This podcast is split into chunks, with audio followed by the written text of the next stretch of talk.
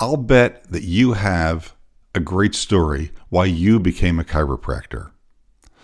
I'll bet that great story led to your personal philosophy about chiropractic and your understanding of what it is that you do with your patients every single day. And I'll bet if you've been in practice for any significant amount of time, you have some miracle stories also. I'm inviting you to reach out on the website for the loveofchiropractic.com and send me some of those stories because I'd like to quote you and some of them on future episodes. And until then, let's get started with today's show. Welcome to another episode of For the Love of Chiropractic. I'm your host, Dr. Robert Freeman. I've been in practice for over 30 years, and I continue to work in a million dollar practice that I built, ran, and sold. I've taught, lectured, and coached our profession and helped so many chiropractors build the practice and the life of their dreams. And now I want to help you do the same. So here's today's show. As I said in the preview, I know you have a story of how you met chiropractic, and that story is part of your passion for our profession. On today's show, I'd like to share a little bit of my story and some of the amazing outcomes from people that I've had the pleasure of working with and helping over the years. So you could say that healthcare is in my blood. My father was a medical doctor. One of my grandfathers was a medical doctor, and one of my great grandparents was the village healer back in Europe before they came to America. But fast forward, I went through college as a pre med student, then had the opportunity to study human anatomy as a graduate student at one of the medical schools. But as I studied anatomy in that setting, I learned that drugs and surgery as a primary intervention didn't make sense to me. As I learned about the checks and balances of the human body, and then using surgery, cutting parts out of it, or drugs, strong chemicals to force the body to do something different, didn't make sense as a primary line of defense. What made more sense was working with those natural checks and balances to nudge the body back into proper alignment, back into proper balance to work the way it was supposed to with all of its parts intact. So at that point, I turned away from the traditional medical view of the mid 1980s and looked for something more holistic, something that made more sense. I was fortunate. I met a fantastic chiropractor here in Baltimore. He invited me to shadow him in his office, and I saw great results. And I ended up going to the same school that he had graduated from. I went to National College back in the day. And in chiropractic school, I learned even more about the checks and balances of the human body and eventually came to understand and appreciate the universal intelligence that runs the human body, that it works by above, down, and inside out. After I'd graduated and then taken a job working with that same doctor, I was so fortunate that he invited me to hang around with his friends, older chiropractors, and they taught me that the body always wants to heal, but it does it on its own schedule, not mine, not some predetermined schedule, and certainly not a 20 visit maximum that an insurance company says that's all they're going to cover. The body will heal, but it's going to take time. Now, fast forward, and we're all in our own practices. We treat and adjust patients every day, and they respond on pretty much a well known schedule that we can all agree on. But today, I want to focus on some of the outliers and the results that I've seen over the years. Unique cases that make you want to scratch your head and really give you a better understanding of the miracle that is chiropractic care and what's possible. And we've all had those miracle one and done cases where somebody comes in with something horrific and you do your proper history and examination and report of findings and you do an adjustment and they have immediate relief and that feels really good for the patient and for us. But how deep does your confidence and certainty go with really difficult cases? Patients, when you take their history, there's a lot going on, and it's been there for a really long time. What do you tell them? What do you explain to them?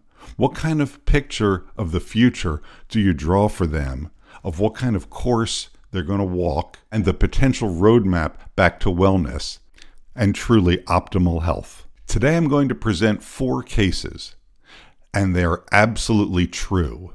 every word of it. I would swear in court. And I'm going to discuss them in the order that they had walked into my office over a 30 plus year period. The first one I'd like to discuss is about a lady named June. She was about 40 years old and came into the practice when I had been there for less than a year. I had treated her mother at a practice that I had been an associate in. The mother had a wonderful result, and her mother said, You have to go see this guy. I know he can help you. Well, June's story was she had had surgery to her lower back approximately 15 years before that. And as a result of the surgery, she had received some sort of paralysis of her sciatic nerve. The surgeon had said, Oh, don't worry, that'll go away and you'll be fine. 15 years later, she still had a heavy limp. She was a religious lady, and her nickname at church was Gimpy because she walked with a gimpy limp. I was a young practitioner, and I had been told that the body always heals. So I told her just that. The body is going to heal. I don't know how long it's going to take, but I know that if we stimulate those nerves properly, get the bones aligned properly, you should be fine. And I had absolute confidence because that's what older doctors had taught me was the way that it should work. That's the way the body works. So we started working with her on a three day per week schedule. And we did that over a 15 month period three times a week for almost a year and a half. And lo and behold, after a year, 13 months or so, the limp went away. She was in church one day, and someone came up to her and said, Oh my God, what happened to your limp? And she said, I know it was the chiropractor who got rid of it for me. She came into the office, she told me the story in church, and we had a chuckle about it together because she reminded me that the surgeon had said, See, I told you it'll go away one day. And she and I both knew that after 15 years, it needed a little help. It needed great chiropractic care. My question is to the young doctors listening to this podcast would you have the guts, the understanding, the audacity to work with the person over that period of time? Or would you do a trial care of four weeks and then say, I'm sorry, it didn't work? What kind of life of reduced health are you sentencing your patients to by not letting the body work on its timetable? A little while after that, I was treating a mother, and she happened to mention to me that her son, eight years old, was a bedwetter, and it was a real problem for all the reasons that we can all imagine. I had read, seen, and been told that chiropractic adjustments could help with bedwetting. So, having no experience with it personally, I told her my chiropractic philosophy. I told her what I understood of how the body worked and told her, let's give it a try. Sure enough, she brought her son in. We did find a subluxation at L3, which I thought, wow, that's kind of cool. And we started adjusting him working with him on a regular schedule, three times a week, came in, and this poor little boy couldn't sleep at friends' houses and he couldn't have friends sleep over because of the embarrassment. And then all of a sudden, after I honestly don't remember, three, maybe four months of care, she brought him into the office one Saturday morning. And I love Saturday morning office hours, but we'll talk about that on a future episode, your office hours and schedules and he had clearly just woken up. So, as I was adjusting him, I said to the mom who was in the room with us, I said, Man, you're looking awfully tired this morning. What's going on? And he said, Oh, my mom just picked me up. I slept at my friend's house last night. And I looked at her, and with a big smile on her face, she just shook her head yes. And she said, Everything's been fine, Doc, for a couple of weeks. I didn't want to tell you until we knew for sure. And he went on and has grown up to be a fine young man. But possibly my favorite story from when I was young and frankly a little bit more arrogant than I am now was a man by the name of Robert. And he came to see me at the urging of his wife. Oddly enough, his wife had been a maintenance patient for years and years. She had seen another chiropractor who had long since retired, and the husband would be in and out of chiropractic care on rare occasion. And I asked her one day how her husband was doing, Robert, and she said, "Oh, he's not doing well at all. He's, you know, he he he he went from being just fine to using a cane, to using two, two canes, and now he's using a walker. And and I just don't know what's going to happen. You know, we, he's seeing neurologists." And I said, "Well, I I don't know what's going on, but let me take a look at him. At the very very least, let me give him some exercises to do to possibly keep his range of motion and muscle strength up while they're figuring out what's going on." Well, by the time he got to the office, he was in a wheelchair, couldn't walk. He had seen the neurologist, the chief of neurology at one of the most respected hospitals here in Baltimore. And the chief of neurology had told him that he had ALS, Lou Gehrig's disease, a terminal disease. There is no recovery. You don't get better. The only thing they hadn't done was a biopsy of the nerve to confirm the diagnosis. With that information, I'd taken a full history. I had done an examination. And on his examination, the only thing that I could find was a severely subluxated L3, 4, and 5 vertebra. His SI joints were locked up, but that, that wasn't that didn't seem to be the problem.